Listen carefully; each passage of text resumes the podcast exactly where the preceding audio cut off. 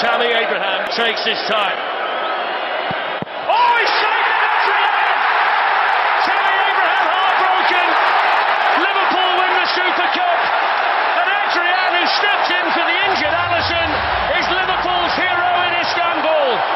UEFA Super Cup ஆட்டத்தில் Liverpool goal காவலர் Adrian ஆட்ட நாயகனானார் செல்சிக்கு டாமி அப்ரஹாம் போட முயற்சித்த ஐந்தாவது பெனல்டி கோலை தடுத்து நிறுத்திய அவர் லிவர்பூல் ஐந்துக்கு நான்கு என்ற பெனல்டி கோல்களில் வெற்றி பெற உதவினார். கூடுதல் நேரம் வரை சென்ற அவ்வாட்டம் இரண்டுக்கு இரண்டு என சமநிலையில் முடிந்ததை அடுத்து பெனல்டி வாய்ப்பு வழங்கப்பட்டது. இவ்வெற்றி வழி யுஏஃபா சூப்பர் கிண்ண போட்டி வரலாற்றில் லிவர்பூல் நான்காவது முறையாக கிண்ணத்தை கைப்பற்றியிருக்கின்றது.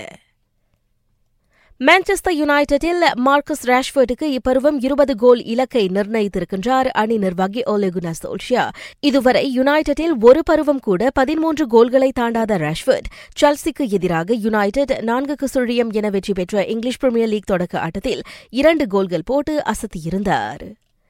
நேமாருக்காக பார்சலோனாவும் ரியால் மட்ரிடும் முன்வைத்த அழைப்புகளை பிஎஸ்ஜி நிராகரித்திருக்கின்றது.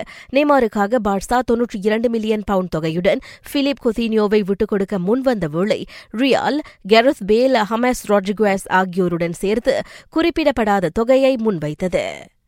வரும் டிசம்பரில் எம்எல்எஸ் கிளப்பான டிசி யுனைடெடில் இருந்து வெளியேறி டபி கவுண்டியில் இணையவிருக்கும் வெயின் ரூனியின் இடத்திற்கு டேனியல் ஸ்தரீச்சை கொண்டு வருவதற்கான பேச்சுவார்த்தைகள் நடைபெற்று வருவதாக தகவல் தெரிவிக்கின்றது.